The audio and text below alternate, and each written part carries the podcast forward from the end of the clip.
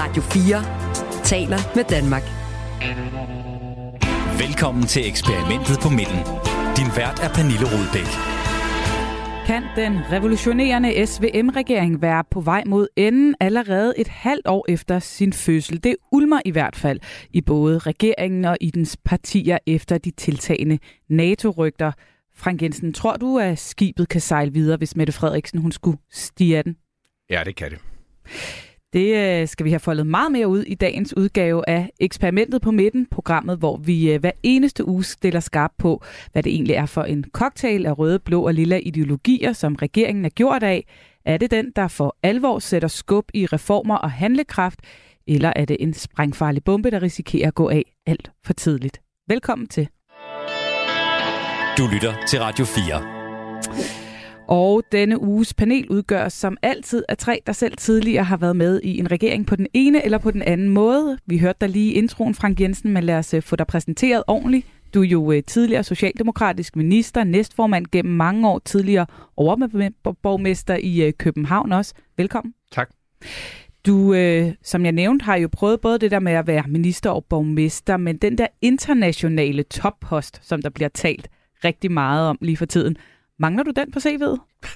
Nej, altså jeg, jeg kan godt lide øh, at arbejde internationalt. Jeg prøvede det også, mens jeg var overborgmester, arbejde i den store byorganisation, der hedder C40, men det trak aldrig til, at det skulle være Nej, det, som skulle være levevejen for mig eller mit politiske liv. Nej, jeg, jeg tror, jeg er så meget... Altså, jeg kan godt lide at se resultater blive til noget, øh, og der må jeg sige, der er der så større muligheder, når man er minister eller folketingsmedlem, eller man er borgmester, ikke mindst borgmester, der kan man jo se sit, uh, sine projekter, sine idéer og sine visioner foldet ud lige for øjnene af en. Så det skal være lidt tættere på de der resultater, man skal kunne se blive til virkelighed for dig? Ja, det skal det, og det er jo ikke fordi, jeg som sagt, jeg kan godt lide at arbejde med internationalt stof, men, men øh, det skal være noget, som supplerer det, jeg i øvrigt har som i sit daglige virke. Så jeg, jeg arbejder også med nu, hvor jeg er selvstændig, der arbejder jeg også med internationale projekter, og det synes jeg er rigtig sjovt. Også velkommen til dig, Jens Rode. Tak for det tidligere folketingspolitiker med rødder i øh, både kristendemokraterne, radikale venstre, men jo altså allerflest år i øh, Venstre, som du også er, er vendt tilbage til her for ganske nyligt. Øh, og så er du jo også tidligere politisk ordfører i Venstre, da Anders Fogh Rasmussen var statsminister, og så har du prøvet at tage det der spring til udlandet som øh, europaparlamentariker. Øh, hvad vil du sige er den største forskel på at bedrive politik i Danmark og så uden for Danmark? Og Danmark kommer til at meget hurtigt ligne sådan et øh, etpartisystem. Altså forskellene er jo øh, ikke ret store i dansk politik sammenlignet med, når man sidder i en international organisation. Det er simpelthen en, en hjernegymnastisk øvelse, når man øh, sidder i en international organisation, øh, at sætte sig over på den anden side af bordet. Det er langt sværere, end det er øh, nationalt. Og så er der jo den helt afgørende forskel. I et dansk folketing, der skal du altid søge at forsvare de danske interesser. Hvis du laver politik med danske briller i for eksempel en organisation som Europaparlamentet, institution som Europaparlamentet, så bliver du simpelthen outlinet. Det er der ikke nogen, der vil acceptere. Og så kommer man jo tit ind i det der øh, skal vi sige, limbo, fordi derhjemme der forventer man, at man fører dansk politik og udfører ordrene fra partiets ledelse hjemmefra. Hvis du gør det i Europaparlamentet, så får du ikke noget at skulle have sagt, og så kan man meget hurtigt komme i klemme. Det tror jeg faktisk, det er det, der er sket for Pernille Weiss, men det er sådan en helt anden sag. Det er en helt anden sag. Det kommer vi ikke til at tale så meget om i dag. Der handler det jo primært øh, om, om regeringen. Men hvad mener du så, der skal til, for at man som øh, politiker dansk politiker også kan gøre sig gældende internationalt? Du skal have evnen til at drive politik på en fællesskabspræmis og ikke kun en national præmis. Vi skal også byde velkommen til dig, Jakob Blomgren. Tak. Tidligere særlig rådgiver for Morten Østergaard fra 2011 til 2015, nu partner i rådgivningsvirksomheden Rud Pedersen. Øh, har du nogen erfaring med politik uden for de danske grænser? Øh, nej, ikke andet end at øh, da Morten Østergaard var økonomiminister, der var det også, der havde alt det internationalt mm. deltog i, øh, i ECOFIN i EU, der hvor økonomi- og finansministerne mødes, og så var vi i Verdensbanken til møde. Og det var meget sjovt, men jeg må også bare konstatere, at det man siger om, at når vi ikke er med i ømoen, så har man ikke nogen indflydelse. Det er helt bogstaveligt. Øh, så det, det var, var, det var nogle I, I, kunne ikke slå, I kunne ikke slå så hårdt i bordet til de møder der? Nej, hvis vi overhovedet kunne komme til nogle møder, det kunne Ej, okay. vi til de uformelle møder. Der havde vi jo så en-til-en møder med de andre finansminister og deres rådgiver sådan to og to. Det var meget hyggeligt. Det var meget hyggeligt, men, øh, men øh, ja, også lidt øh, træls at sidde udenfor. Jeg kan ikke prale af, at vi flyttede den økonomiske politik i Europa. Nej, okay. Øh, vi skal jo forbi både øh, befrielsens øjeblik og den øh, politiske bastard den her uge i løbet af programmet, Jakob Blomgren. Hvad har været øh, sværest at finde? Øh, jeg synes faktisk, det har været svært at finde befrielsens øjeblik. Ja? Øh, ja, det synes jeg. Har du fundet noget? Ja, det har jeg. Okay. Ja. ja. Men øh, jeg glæder mig til at høre, hvad I har fundet alle sammen til begge punkter. Det er dejligt at have jer med i hvert fald, og øh, dejligt, at I lytter med ude bag højtalerne. Skulle man nu få lyst til at byde ind med en mening eller et input til dagens panel, så er sms'en som altid åben på 1424. Radio 4 taler med Danmark. Er statsminister Mette Frederiksen er nok efterhånden vant til at drage et lille suk, når hendes telefon vibrerer, og der står ny voksmetermåling på øh, displayet. Siden folketingsvalget så er opbakningen til Socialdemokratiet og SVM-regeringen faldet uge efter uge, og øh, rygterne om Mette Frederiksens mulige jobskifte til NATO giver ikke mere arbejdsro i regeringen. Men øh, da statsministeren så tjekker sin telefon fredag aften, så kan det jo godt være, at der alligevel bliver rynket lidt ekstra på næsen. Hver tredje tvivler på SVM-regeringen uden Mette F., står der nemlig i den her måling, som Voxmeter har lavet fra for Ritzau. I øh, undersøgelsen svarer 39,2 procent af vælgerne ja til, at de tror, at den brede regeringspolitiske projekt godt kan fortsætte uden Mette Frederiksen ved roret, men næsten lige så mange, 36,3 procent, siger nej skidt nyt for regeringen, men måske også en anerkendelse for Mette Frederiksen, som åbenbart øh, har en stor rolle i, øh, i det her projekt. Frank Jensen, øh, hvad tror du, hun sidder med for en følelse, Mette Frederiksen? Stolt af, at øh, så meget hviler på hendes skuldre, eller træt af, at der bliver stillet spørgsmålstegn ved, om SVM vil kunne overleve uden hende? Jeg er sikker på, at Mette er stolt. Øh, jeg er stolt over, at øh, det lykkedes hende, øh, som hun gik til valg på, og sikre, at man kunne få en regering hen over midten. Det er rigtigt nok, at den var ligesom skabt i forståelsen af, at vi stod over for nogle store kriser, som skulle løses.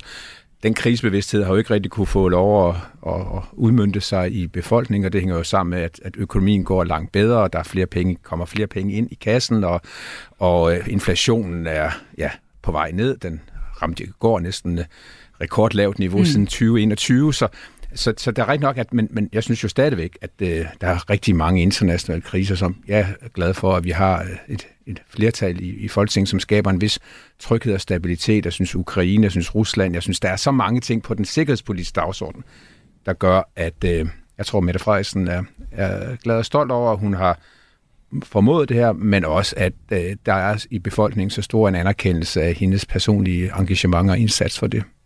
Men øh, Mener du, altså, eller tænker du, at hun kan være bekymret over at forlade det her SVM-projekt, velvidende, at det vil stå lidt mere usikkert?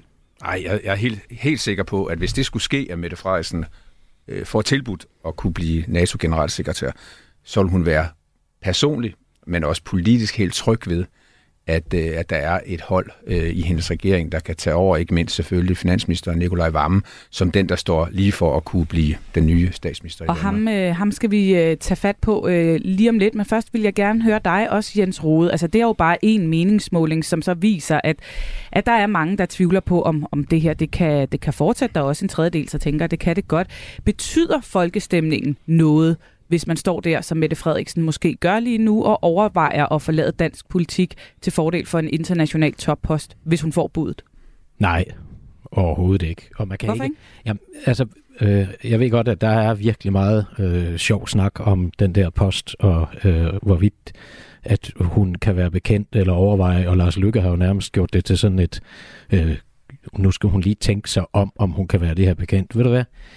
Hvis det er sådan, man er jo heller ikke kandidat til sådan en post her. Hvis det er sådan, at der er nogen, der kommer og siger, at du skal være den, det er dig, Mette Frederiksen, der skal indtage den her position, så er du forpligtet til at sige ja.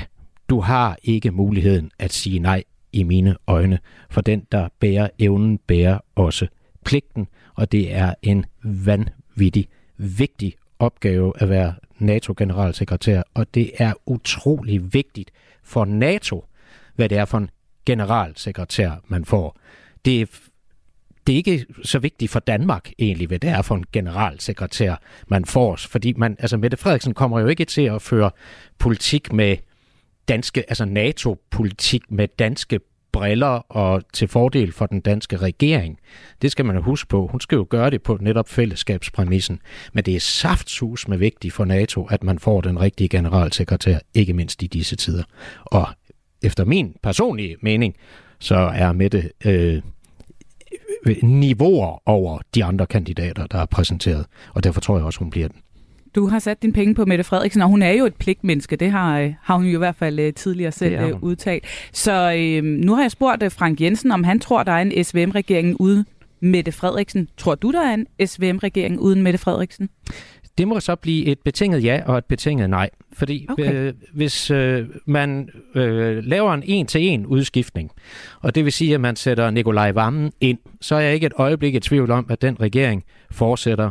Man skal huske på, at en stor del af det politiske robrødsarbejde og alle kompromiserne osv., de er jo faktisk lavet af Nikolaj Vammen. Han er en outstanding politiker, øh, når det kommer til det politiske håndværk. Han er likable, altså der, jeg kender ikke nogen, der ikke kan lide at arbejde sammen med øh, Nikolaj Vammen, og han øh, øh, kan fint overtage den opgave. Hvis man begynder at lave rock the boat i Socialdemokratiet, og man skal til at have nogle andre valg, og man nu tænker tanken, at man vil have øh, Peter Hummelgaard ind, og det er ikke for at sige noget dårligt om Peter Hummelgaard, men så vil der, så, så, så vil der være problemer i forhold til øh, ikke mindst et parti som Venstre, fordi Peter Hummelgaard, perceptionen af ham er trods alt stadigvæk meget sådan øh, i det borgerlige Danmark øh, for tæt knyttet til 3F og Kastrup Lufthavn osv. Det, det, er, det er måske øh, urimeligt øh, sagt, fordi Peter Hummelgaard er også en dygtig politiker, men det er den perception, der er. Og den vil øh, et parti som Venstre nok have en anelse vanskeligere ved at håndtere, end hvis det er en øh, Nikolaj Vammen, øh, som jo alle øh, kender som den her pragmatiske øh, politiker, og også er kendt som sådan i, mm. i offentligheden. Og så er der et endelig et men. Både Venstre og Moderaterne skal passe på med at kalde det hele til genforhandling, fordi hvis man åbner Pandoras æske, så kan det meget hurtigt bryde sammen.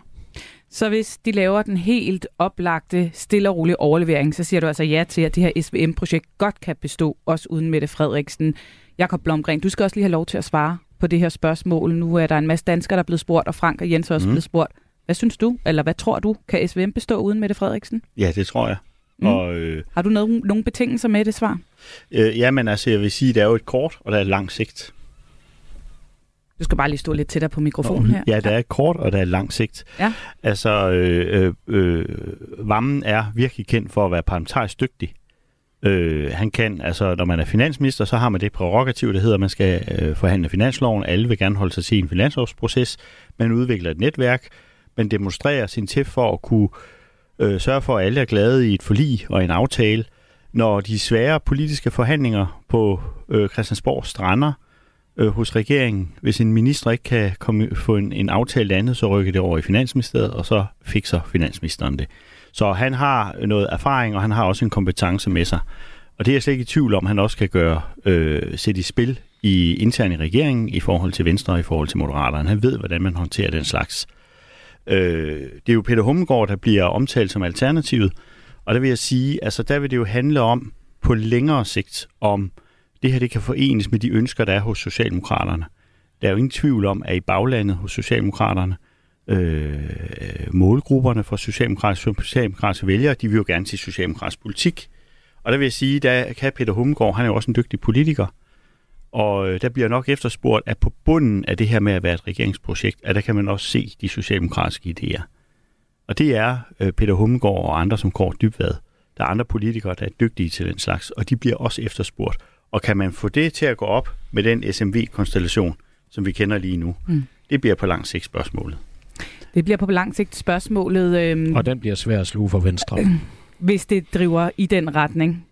Øhm, lad os lige blive lidt ved den her meningsmåling, fordi at uh, Helene Helbo Pedersen, som er forsker øh, og professor på øh, Aarhus øh, Universitet, hun forsker i demokrati og magt, hun mener, at uh, den her måling uh, meget godt afspejler i aktagernes bedste bud, at det jo altså er usikkert, hvad der kommer til at ske. Altså, jeg synes, de resultater viser jo, at øh, vælgerne er i tvivl, om det kan føres videre, øh, og nok ikke, at de direkte tvivler på det. Der er en gruppe, der tvivler, og nogen, der tror, det nok skal gå, og så er der ret mange, der ikke ved det. Og øh, på den måde reflekterer vælgerne måske i det her tilfælde meget godt øh, eksperternes bedste bud, øh, fordi det er meget usikkert, øh, hvad der skal ske. Vi har tidligere eksempler på, at, øh, at en øh, statsminister øh, forlader sin post og overlader den til den næste i rækken, typisk internt i partiet. Øh, det har været, ja, Anders Fogh kender vi jo alle sammen til, men det har også været tidligere i Socialdemokratiets historie, da Otto Krav kom til og sådan nogle ting. Så det er ikke noget, der ikke er sket før. Øh, men det er jo selvfølgelig en særlig regeringskonstellation øh, lige nu, øh, som, øh, som de selv også har sagt, hviler utrolig meget på øh, tillid og personlig tillid. Øh, og der er Mette Frederiksen selvfølgelig en vigtig del af den, øh, den kabale. Øh, Ja, hun har jo været en vigtig del af den her kabale, og vi har jo hørt øh, blandt andet Lars Løkke Rasmussen den seneste tid være ude og understrege, at det er et meget personborgen projekt, det her SVM-projekt. Frank Jensen, hvor drivende har Mette Frederiksens person været for, at der rent faktisk blev skabt den her regering hen over midten? Det er jeg ikke et sekund i tvivl om, at, at alle, der ligesom har bidraget det her, ved, at det har, altså hun har været den, den drivende kraft. Det er klart, Lars Løkke har også gerne ville det her. Han har så ikke helt, måske, altså han, han, han har ikke troet sit eget held, at han kunne, det kunne blive realiseret, og han kunne da blive udenrigsminister i, i sådan en, øh, en regering hen over midten. Det er jo, det var fantastisk at opleve ham, øh, den transformation, der ud, han har været igennem rigtig mange gange i dansk politik. Man kan kun, jeg kan kun være fuld af beundring over, at han, han har det drive, at han stadigvæk kan, kan brænde så meget for, for, for Danmark og de politiske projekter. Men Mette Frederiksen er uomtvistelig den helt afgørende krumtar. Det er Nikolaj Vammen også. Det er Morten Bødskov også. Ja, det er hele den socialdemokratiske del af regeringen, fordi de har taget ejerskab til det her projekt. Og det har den socialdemokratiske folketingsgruppe også. Men det er da klart, at i så stor parti som Socialdemokratiet, der vil der være diskussioner om, hvor langt kan det her række? Øh, kan vi, kan vi se nogle mærkesager for Socialdemokratiet, mm. også når vi skal til valg næste gang, som vi skal ud og have vores bagland motiveret omkring. Og, og du ved, ved godt, når man altså, altså der inde på midten af politik, der siger man, der er der kun hvide striber og døde fluer. Altså, den her regering skal selvfølgelig også frem til næste valg have nogle projekter, der giver hjertebanken i alle tre partiers bagland. Fordi uh, too much middle of the road er der mange, der synger om. Det, det giver altså en uengageret, et uengageret bagland. Mm. Og det, der skal der altså tænke strategisk, og det, det tror jeg altså også, hvis Mette Frederiksen måtte gå til NATO, og jeg er helt enig med, med Jens Rode i, at det skal hun selvfølgelig gøre, hvis hun får det tilbudt. Det er en, det er en, det er en pligt, det vil hun også tage på sig. Men så er der altså også kræfter, der nok skal bære det her projekt videre, også i Socialdemokratiet. Og lad os så tage fat i ham, I, I nævner her igen og igen, øh, Nikolaj Vammen, som jo er den naturlige afløser, ham alle vurderer som favoritten til at, at kunne tage over og i virkeligheden køre det her videre, Jens Rode. Du nævner ham også som ham, der vil være mest spiselig for, øh, for de andre partier i det her arbejdsfællesskab.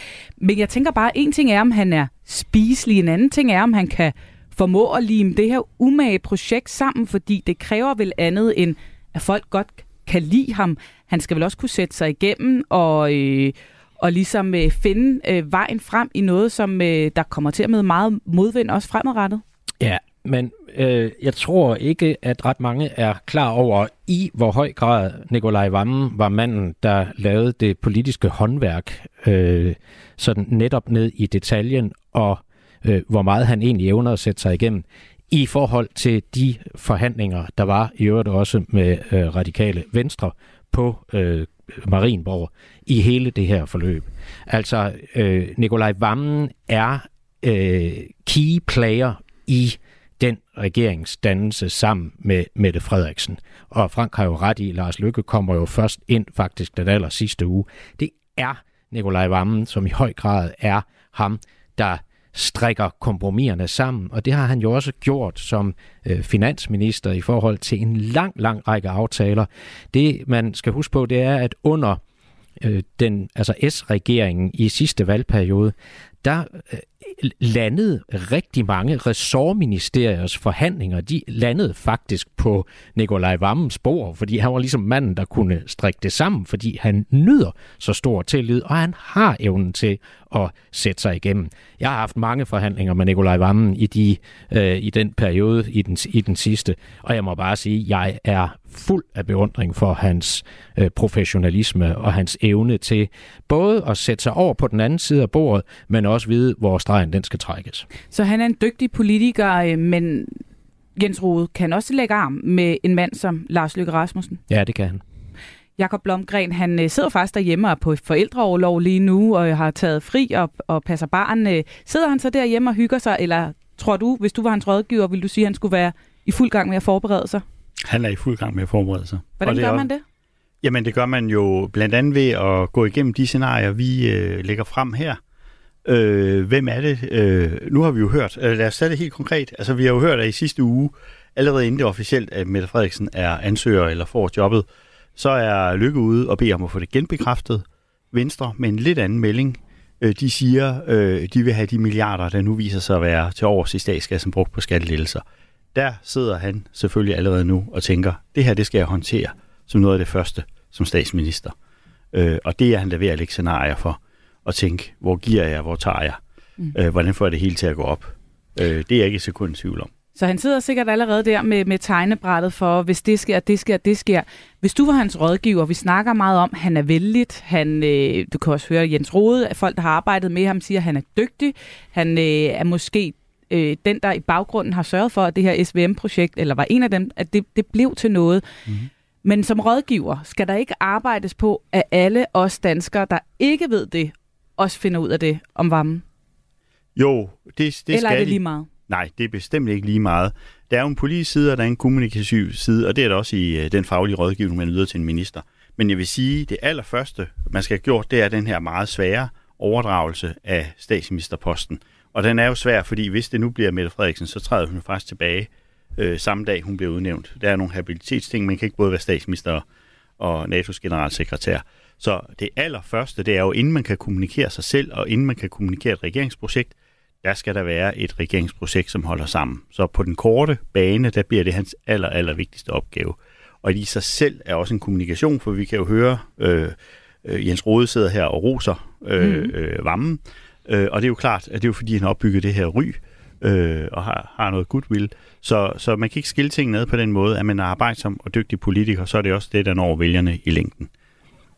Vi skal lige høre uh, valgforsker Helene Helbo Pedersen en gang til, som har uh, det her bud på, hvad der også kan blive nogle af de store udfordringer for den mulige afløser til Mette Frederiksen. Nikolaj Vammen øh, har jo været med i øh, de samme forhandlinger, har indtryk af, øh, uden at vi alle sammen ved præcis, hvad der er sket, men at det lyder til, at han har været med ved de centrale møder, og dermed også med i den her personlige alliance, hvis man kan sige det på den måde.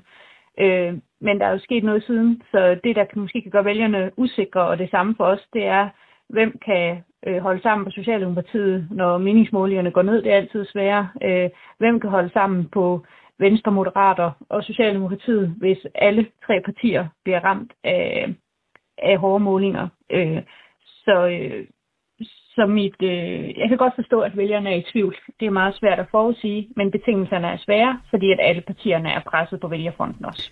Frank Jensen, det har jo været strid modvind øh, for Socialdemokratiet og regeringen, siden man trådte ind i den her SVM-regering, hvis man kigger i meningsmålingerne i hvert fald. Øh, har Nikolaj Vammen lige så meget is i maven, når det kommer til for eksempel dårlige målinger og strid modvind, som Mette Frederiksen? Det har han helt bestemt. Altså, jeg, øh, jeg sad i Folketinget, øh, da Nikolaj Vammen kom ind i Folketinget i 2001. Der var vi lige gået i opposition i i Nyrup-regeringen. Vi havde tabt til Anders Fogh Rasmussen og til Venstre. Og der kommer Nikolaj ind som, som valgt i, i en af Aarhus Storkredsene, og øh, vi får opbygget et rigtig godt personligt samarbejde. Jeg bliver politisk ordfører under Mogens Lykketoft. Jeg har meget tæt sparring med, med Nikolaj Vammen, også i, øh, i den periode, indtil han så stiller op øh, for at blive borgmester i Aarhus. Øh, og, øh, og det bliver han jo. Og så går der nogle år, hvor han ligesom lever det der borgmesterliv i Aarhus, hvor vi ikke har så frygtelig meget med hinanden at gøre, men så bliver jeg overborgmester i København, og så genetablerer vi en meget tæt, øh, tæt alliance og dialog mellem Aarhus og København, øh, og vi kommer begge to i KL's bestyrelse, og vi har et meget tæt samarbejde, og så vil han så tilbage til landspolitik. Og jeg hele den der øh, periode med, med Nikolaj har jeg jo sådan været øh, tæt på ham i, i de afgørende faser, og jeg vil sige, jeg kender ham så godt, at, og jeg ved, hvor, hvor, hvor robust en person han er. Og jeg ved også, hvad for nogle idealer og hvad for nogle værdier han, øh, han kommer ud af. Så, så han, vil blive en, øh, han vil blive en karismatisk og stærk socialdemokratisk leder, men det bliver på en anden måde end Mette Frederiksen, fordi Socialdemokratiet under Mette Frederiksen er jo Mette Frederiksen. Socialdemokratiet er nærmest smeltet fuldstændig sammen med hendes person. Mm. Nikolaj Vammen vil gøre det anderledes. Der bliver lidt mere plads, tror jeg, øh, omkring Nikolaj Vammen til, at der kommer nogle andre profiler frem, og det har, han også, det har man også brug for. Men kan det ikke også skabe uro? Nej, altså... Altså, I et projekt, hvor mange er gået på kompromis med nogle ideologier og nogle mærkesager? Jamen, politik er jo en organisk størrelse. Man skal hele tiden finde kompromiser med hinanden. Det er mennesker, der det er jo mennesker, det er kun mennesker, der er i politik, der, der, der, der er jo ikke andet. Det er det råstof, politik skabes af, det er mennesker og deres interne dynamikker. Og der, der, der sagde jeg da også, altså hvis det kommer til et stykke, så bliver det da også spændende at se, øh, hvordan øh, Hummelgaard, hvordan Morten Bødskov, hvordan en Anne Halsbo vil komme til at spille ind i, øh, i uh, samspillet med, med en ny profil i spidsen af Socialdemokratiet. Nikolaj, Nikolaj har jo en, en øh, kæmpe fordel i, at han mestrer det der med at bryde koder, fordi du kan grine sammen med ham. Altså det kan godt være, at folk ikke sådan øh, lige umiddelbart ser det, når han står og fremlægger en finanslov, men Nikolaj Vammen er et meget humoristisk menneske, mm-hmm. og det hjælper faktisk virkelig meget, øh, når forhandlinger de er vanskelige. Her til sidst, Jakob Blomgren, tror du, den almindelige dansker har forstået, at vi om en måned kan have en ny statsminister, der hedder Nikolaj Vammen? Jeg tror, øh, danskerne forstår det, hvad skal vi sige, det er sådan intellektuelt. Altså, danskerne holder sig oplyst og, og følger med i medierne. Jeg tror ikke, danskerne rigtig føler noget, før det rigtig sker. Øh. Er det et problem? Ja, at, vi ikke, at vi går rundt og ikke lige har fattet, at der faktisk kunne være en ny øh, mand i spidsen for det hele lige om lidt? Nej, politikere må tage udgangspunkt i, hvor vælgerne er. Jeg synes faktisk, at vælgere i Danmark er oplyste og følger med og er nysgerrige. Øh, øh, men man skal være så bevidst om det nu talte du før om, hvilken rådgivning man får. Man skal kunne kommunikere til vælgerne, og man skal ikke tage for givet, at vælgerne forstår, hvad det er, der foregår. Øh, vi brugte et udtryk, der var på, hvor rådgiver var på Christiansborg, at øh, når du har sagt et budskab én gang, så er der måske en halv vælger, der har hørt det. Du skal blive ved med at gentage dit budskab, indtil folk de kaster op. Øh, så man skal virkelig være... Altså, Nicolai Vammens opgave bliver et, at få samlet sin regering – og bagefter også demonstrere, at nu er der en forskel med ham som statsminister, men der er også en ro omkring projektet. Og nu øh, ros du lige vores, øh, eller vælgerne her i øh, Danmark, så jeg, jeg kan sende lidt ros tilbage til jer fra en af vores lytter, Sanne, der har skrevet ind. Hvor er det dog en fornøjelse i dag at lytte til disse politikere, der drøfter politik. Retorikken er god, og jeg kan godt lide, at de taler pænt om deres kolleger og giver dem hver især, som de kan tilkomme, skriver altså Sanne ind til jer. Det er på mange måder befrielsens øjeblik. Ja, vi er nået til øh, det punkt i programmet, hvor vi skal kigge på noget af det, der er lykkedes godt for regeringen. Det synes du har været det sværeste den her uge. Jakob Blomgren sagde du altså, I skal jo altså også prøve at finde et øjeblik, hvor det her SVM-projekt på en eller anden måde har givet mening og gået op i en højere enhed, nu øh, får du lov at lægge for. Nu er jeg spændt på, hvad du har fundet. Ja, altså når jeg har sagt, det er svært, så er det fordi, det har jo skygget meget, at øh, øh, partilederne så lykkes og Troels Lunds udmeldinger øh, hen over hovedet på alle de andre regeringspartier i sidste uge. Det har skygget. Men jeg synes godt, man kan finde noget, som faktisk viser, at det er godt at være en bred midterregering. Ja. Og jeg lagde mærke til i går, der har den her tech-kommission, som øh, regering, den, jeg tror det var den tidligere regering, der nedsatte den, men arbejder videre under den her regering, fremlagt nogle anbefalinger til, hvordan vi får reguleret øh, tech-industrien.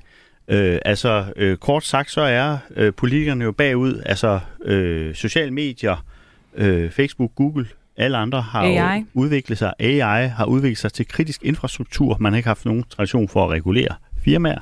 Men nu står vi i det dilemma. Det skal jo under politisk kontrol. Samfundet skal have noget at skulle have sagt i forhold til, hvordan sådan nogle tech-giganter opfører sig. Og øh, der synes jeg rent faktisk, at det er en styrke at være en midterregering, fordi de kommer uden historik. Og jeg lagde bare mærke til, da Tech-kommissionen fremlagde sine ting, så siger de tre ministre til stede, de har en enslydende retorik, og man kan mærke, at det ligger ligesom i hjertet på dem at have en stor opgave. Øh, hvordan får vi egentlig inddæmmet, øh, øh, sat os på det, der er kritisk for borgerne, nemlig øh, de sociale medier, øh, børns brug af iPads, skærme i skolen, det er en sindssygt vigtig dagsorden, som jeg tror kommer til at spille en endnu større rolle. Og det det den her regering er befriet fra, det er en ideologi. Det er en svaghed på mange måder, men det er også, at den har ikke nogen ideologisk tilgang til tingene. Og da det er en regering med sit eget flertal, så kan den jo sige, at vi agter at gennemføre de ting, kommissionen kommer med, og den lader sig jo ikke skubbe for rød eller blå side, hvor man har forskellige politiske traditioner for, hvad man mener om regulering. Altså blå partier vil jo traditionelt regulere mindre, mm. røde partier meget mere.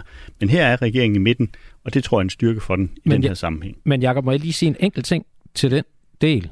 Fordi det kan du have ret i, men der foregår jo internt i regeringen en enorm ressortmagtkamp mellem kulturminister, digitaliseringsminister, erhvervsminister og undervisningsministeriet, fordi det her område er delt ud på så mange ressortministerier, og det skaber internt en kæmpe frustration i øh, regeringen. Det er i hvert fald noget, jeg er øh, vidne om, så helt befrielsens øjeblik er mm. det næppe. Befrielsens øjeblik udadtil, og så foregår der en masse magtkampe indadtil. Er det sådan, vi skal forstå det, Jens Rode? Ja, det gør der, øh, og det er jo også klart, at når man laver et digitaliseringsministerium, så er det jo lidt underligt, at øh, langt de fleste af områderne, de så rent faktisk ligger et andet sted. Øh, det er med til at skabe frustrationer. Frank Jensen, du fik også lyst til at bide ind, Jamen, det, bide ind det, det, er jo, det, er jo, det er jo den diskussion om, øh, om ressortkampe. Altså, det er jo ikke noget nyt fænomen. De har været der i alle regeringer.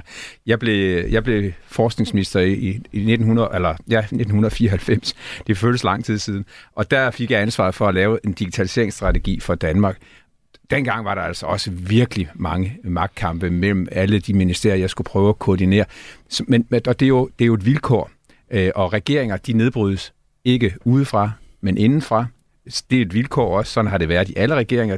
De, altså, det er meget sjældent, vi oplever en, en regering, som bliver bragt fuldstændig til fald i Folketinget. Og derfor skal man selvfølgelig som, som chef for en regering, og det synes jeg, Nyrup var god til dengang, men det skal både Mette Frederiksen og Nikolaj Varmes, det bliver ham, der får den opgaven, så skal de selvfølgelig sørge for at prøve at undgå, mm. at det her kommer til at være fuldstændig, altså gå op i limningerne med de her ressortkampe. Men er det værre ressortkampe, Jens Rode, du hører om, øh, fordi det er en bred regering over midten, end hvis det havde været en hvad ved jeg, et parti, to parti regering på samme side, i samme ideologiske side? Nej, det behøver ikke at være øh, værre, fordi det har Frank jo fuldstændig ret i, at det er jo noget, der er kendt for enhver, der har været på Christiansborg, hvordan øh, der er øh, kampe mellem øh, ressortministerierne, øh, både systemisk og rent politisk. Men det er jo alt andet lige lidt mere fragilt, da vi jo har en meget ser en konstruktion sådan i historisk, øh, øh, mm. historisk perspektiv. Mm.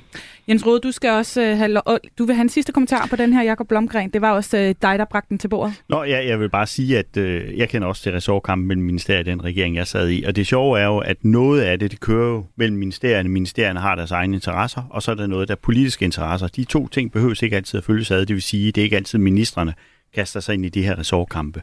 Men det er fuldstændig rigtigt, som Jens siger, det er jo en svaghed, den måde, vi har organiseret ministeriet på. Men det er jo i forhold til opgaven. Der er jo ikke et eneste redskab, du kan hive op her i, det, i forhold til den kæmpe store opgave, som jeg jo også øh, kan huske, at Jens Rode har stor erfaring med fra Europaparlamentet. Det er jo både børn og unge, det er jo både digitalisering, det er jo også kultur, der er mange redskaber, der skal bringes i spil, så det er en stor opgave at få mange ministre og ministerier til at gå i en retning. Jeg hæftede mig bare ved, at modsat mange andre sager, så var kommunikationen for de her tre partier faktisk enslydende i går. Og det synes mm. jeg må være en befrielse for regeringen. Jens Rode, hvad har du fået øje på som øh, befrielsens øjeblik? Ah, jeg har simpelthen også haft så svært ved at finde den, og det er jo fordi alting står lidt stille. Ja, vi er i det her vakuum. Ja, øh, det, det, øh, det er vi. Og jeg, jeg synes, altså øh, Jakob har jo ret i, at, at nu, nu er regeringen måske øh, med, med, med hjælp fra den her komité måske ved at finde et eller andet øh, fælles værdipolitisk øh, projekt, og det vil jeg kraftigt råde den til at øh, virkelig, virkelig sætte ressourcer ind på, fordi det er noget, der i den grad rører sig i øh, befolkningen. Så i den øh, henseende har, har Jakob ret, især hvis de lykkes med det, også med at putte noget substans ind i det, øh, de rent faktisk vil, vil gøre, så, så man også begynder at tro mm. på, at der kommer til at ske noget. Men ellers, hvis jeg skulle nævne et andet punkt, så er det jo stadigvæk, at den her midterregering er utrolig handlekraftig, når det handler om at øh, være øh, oven på situationen i forhold til Ukraine. Og det var jo også noget af det resondator, der blev lavet i forbindelse med regeringsdannelsen. Det var krig i Europa, og her synes jeg faktisk, at regeringen øh, viser sin styrke. Det man bare så hele tiden skal huske på, det er, at en krig, det er selvfølgelig verdens bedste krise, øh, og for den, der er i stand til at gribe sådan en krise. Men den er det kun, øh, så længe den ikke varer for lang tid. Frank Jensen, hvad har øh, du fået øje på? Ja, altså det er jo rigtigt, nu er Folketinget sendt hjem, og, og, og der er sådan selvfølgelig ikke så mange godbidder til os, der sådan kigger efter Noget ja, de her, det snakker. Men jeg vil da sige, for, for regeringen tror jeg, at det stadigvæk har en kæmpe stor betydning, at Mette Frederiksen fik den modtagelse i det hvide hus hos øh, Joe Biden. Altså, hun var ikke bare sådan en, der blev modtaget på visit eller på høflighedsbesøg. Øh, der var et, et ægte engagement, både fra præsidentens side, men også hele staben omkring det hvide hus. Mødet trak ud, det tog to timer. Det er meget sjældent set, at præsidenten har tid til det. Der var også, et, altså, der var også andre besøg. Der var besøg hos CIA's øh, direktør, tror jeg aldrig nogensinde er sket før, at en, en dansk statsminister har ligesom prioriteret det. Men det hænger, det hænger jo sammen med det faktum, at rigtig mange har spekuleret i, hvorfor får, fik hun ikke den der invitation til at komme i det ovale værelse i det hvide hus. Og hvorfor kom den så sent? Har det noget med alle de sager, der har været omkring de danske efterretningstjenester? nu er det jo lagt ned. Altså, der har stort set ikke været nogen, der har spekuleret mm. mere i, i de sager, og der, der tror jeg, at det er der befrielsens øjeblik, med det Frederiksen kan se, at sådan noget kan den her regering også bruges til. Ja.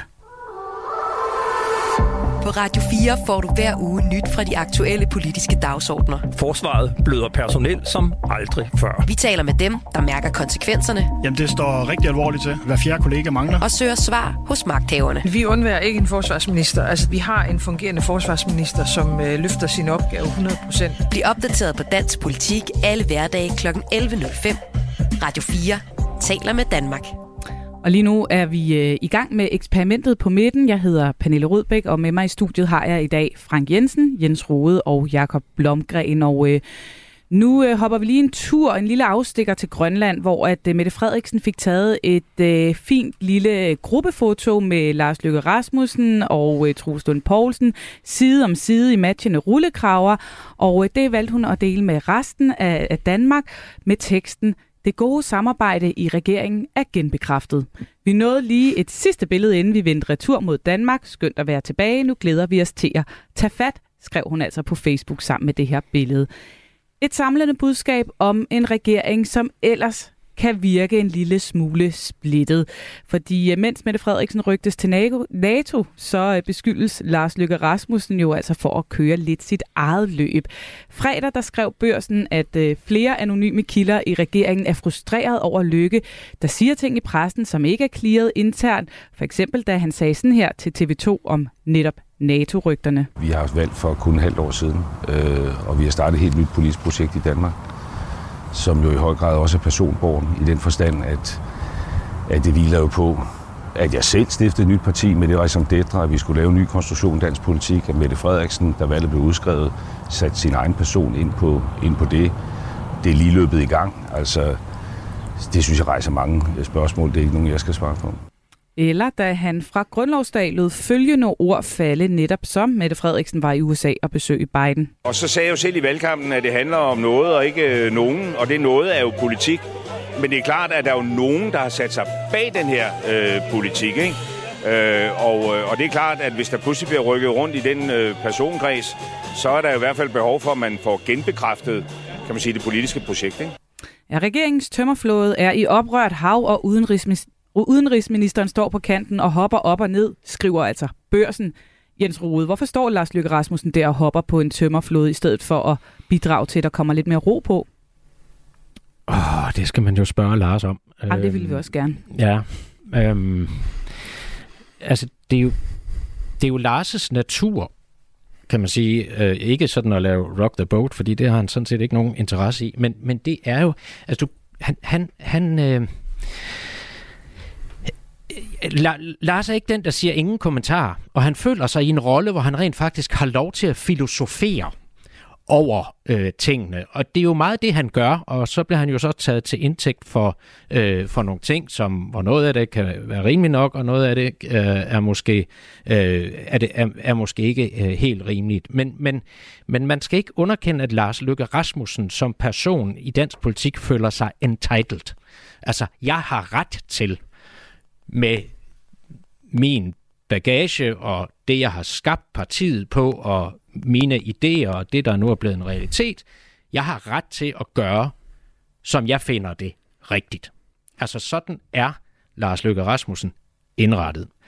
Øh, men jeg tror ikke, han siger de her ting for at gøre nogen skade.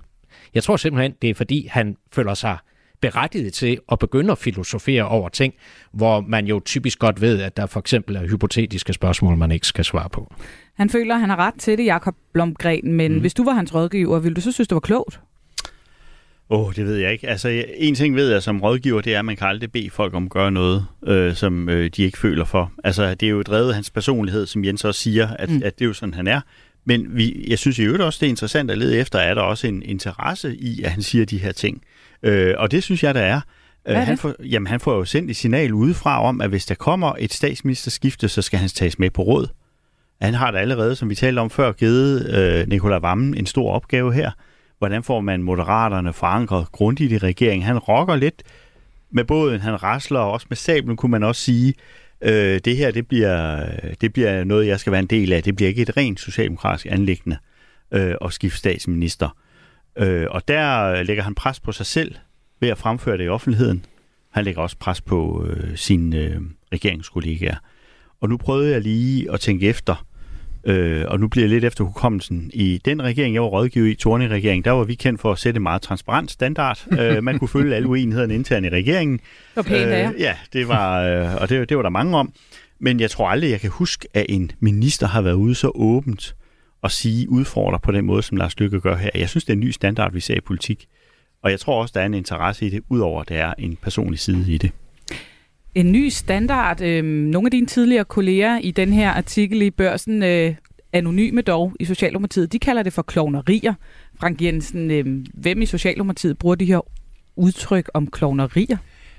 Ja, det vil jeg ikke gætte på, men jeg vil bare rose øh, Mette Frederiksen, eller den, der har lavet det opslag op fra Grønland med Troslund Poulsen og og Mette Frederiksen og, og Lars Løkke. Altså, hvor, altså humor i politik, det der med at få genbekræftet regeringen, jeg synes, altså det, det må der gerne være noget mere af. Jeg tror, Jens Rode og jeg, øh, vi, vi synes engang med måske, tror jeg, når vi ser politik udefra i dag, der kunne godt være lidt, lidt mere øh, lidt mere humor ind ja, over vi tingene. sjovere. Jeg synes, jeg synes, når vi to havde opgaven at være politisk ordfører for henholdsvis øh, Venstre og Socialdemokratiet, så var der, så var der, så var der lidt flere slag i bolledejen.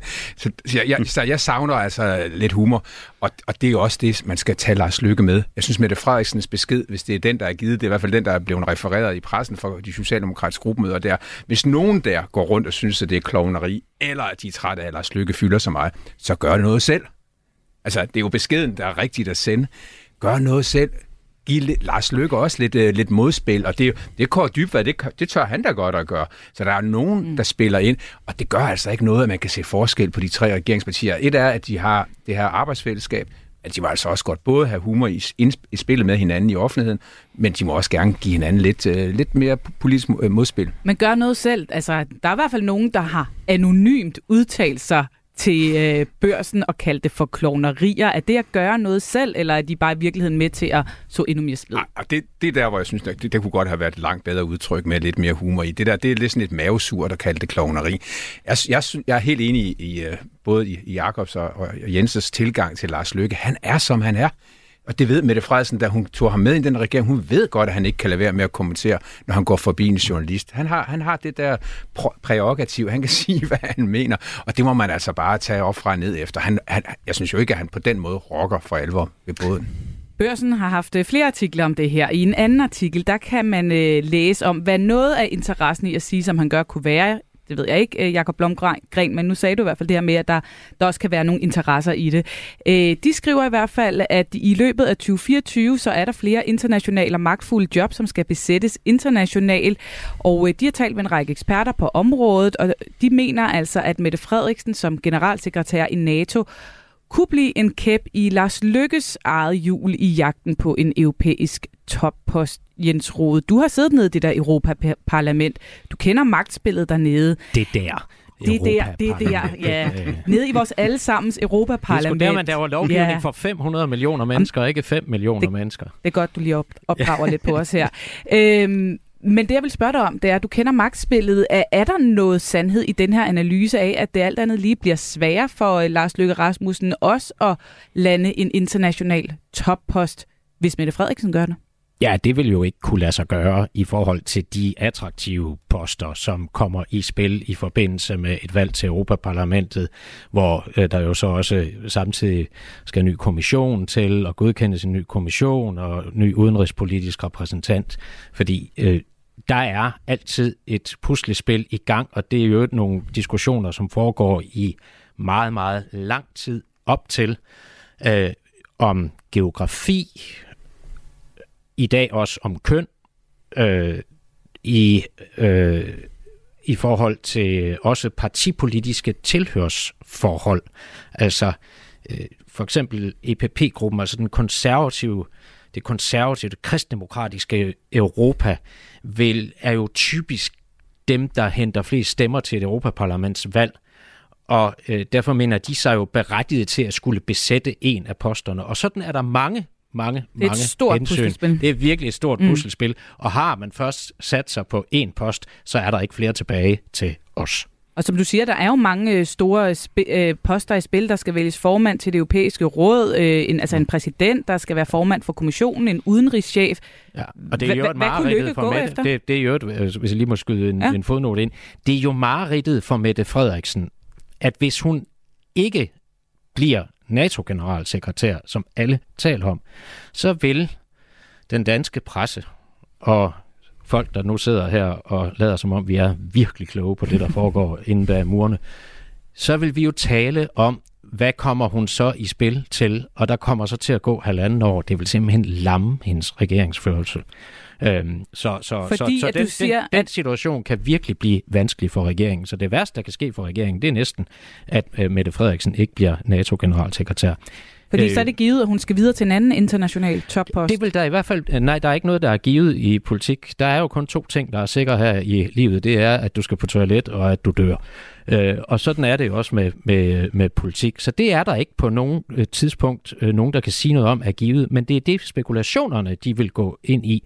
Og derfor bliver det meget vanskeligt for Mette Frederiksen øh, at, at, øh, at sætte sig igennem som regeringsleder, fordi hun vil hele tiden blive sendt et andet sted hen af den offentlige diskussion og af medierne og af forskellige folk, der kommenterer ham, så kan hun jo være der. Men jeg tror, at det, at Mette Frederiksen står i den position, hun er i dag, det tror jeg gør det meget vanskeligt for Lykke, Lars Lykke at få en international toppost. Så I hvert fald han må vel håbe, at øh, hun, hun ikke ryger afsted? Ikke nødvendigvis. Men det vil også være skidt for ham, hvis hun gjorde. I forhold til, hvis han selv skal afsted.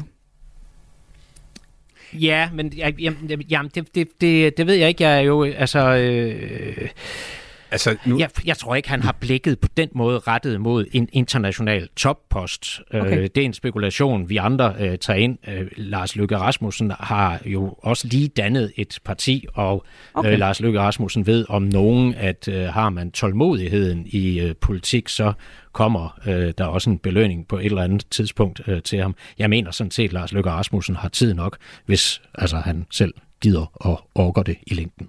Frank Jensen? Nu står vi og taler om, om Socialdemokratiet kan undvære Mette Frederiksen, så vil jeg sige, det kan, det kan de godt. Øh, der er robuste folk bag, der kan tage over, men øh, jeg synes, spørgsmålet er berettiget at stille. Kan Moderaterne klare sig uden Lars Løkke Rasmussen? Er, er det et projekt, der kun klarede et valg så? Jakob Blomgren her til sidst. Øh, nu taler vi om øh, Mette Frederiksens øh, mulige ambitioner om en international toppost. Vi spekulerer lidt i Lars Løkke Rasmussen, berettiget eller ikke berettiget, men er det et problem eller en udfordring for SVM-regeringen, at to af partilederne, af personerne bag projektet, bliver talt om i spil til nogen, der skal væk fra Danmark? Jamen, øh, det er det da. Altså, det har ikke, altså, hvis vi ser på SMV-regeringen som nogen, der skal passe butikken i Danmark, ja, så er, det et problem, så er det et problem, at der har været så meget støj i sidste uge. Altså, som jeg sagde før, så har jeg egentlig været lidt overrasket over højden i det. Øh, og det, øh, de åbne, åbenlyse gissninger om, hvad der skal ske, efter den her regering.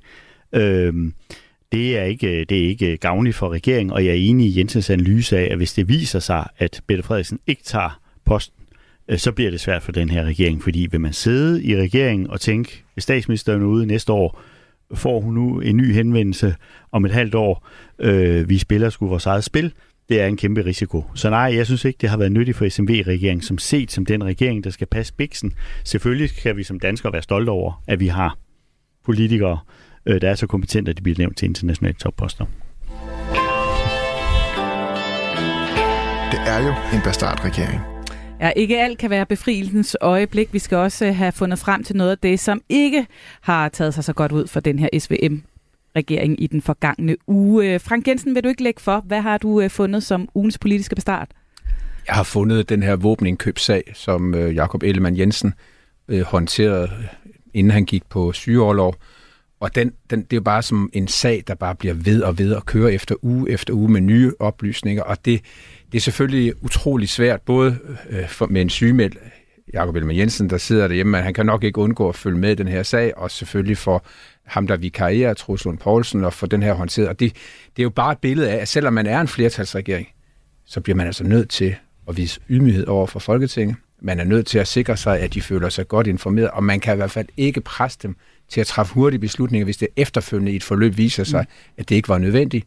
Og man må slet ikke komme med oplysninger under efterfølgende, som viser sig måske ikke helt var rigtige. Og den er jo gravet frem af dygtige journalister, på, både på Radio 24 og på Altinget, og det er bare som om, at den ikke kan, kan lukkes ned, og den, den er og farlig, den og for den drejer sig om tillid. Ja. Den drejer sig om tillid, og det skal en flertalsregering, den skal altså også bygge på tillid, både i forhold til Folketinget og til offentligheden. Så både en rigtig møjsag for Jakob Ellemann, men også for SVM-regeringen, hvis den igen mistænkes for at have kørt tingene lidt for hurtigt igennem. Jakob Blomgren, hvad har du øh, fået øje på? Jamen, jeg har, det, som vi har kredset om her i løbet af programmet, det har været de der åbenlyse udmeldinger om, hvad skal der egentlig ske øh, politisk øh, fremadrettet.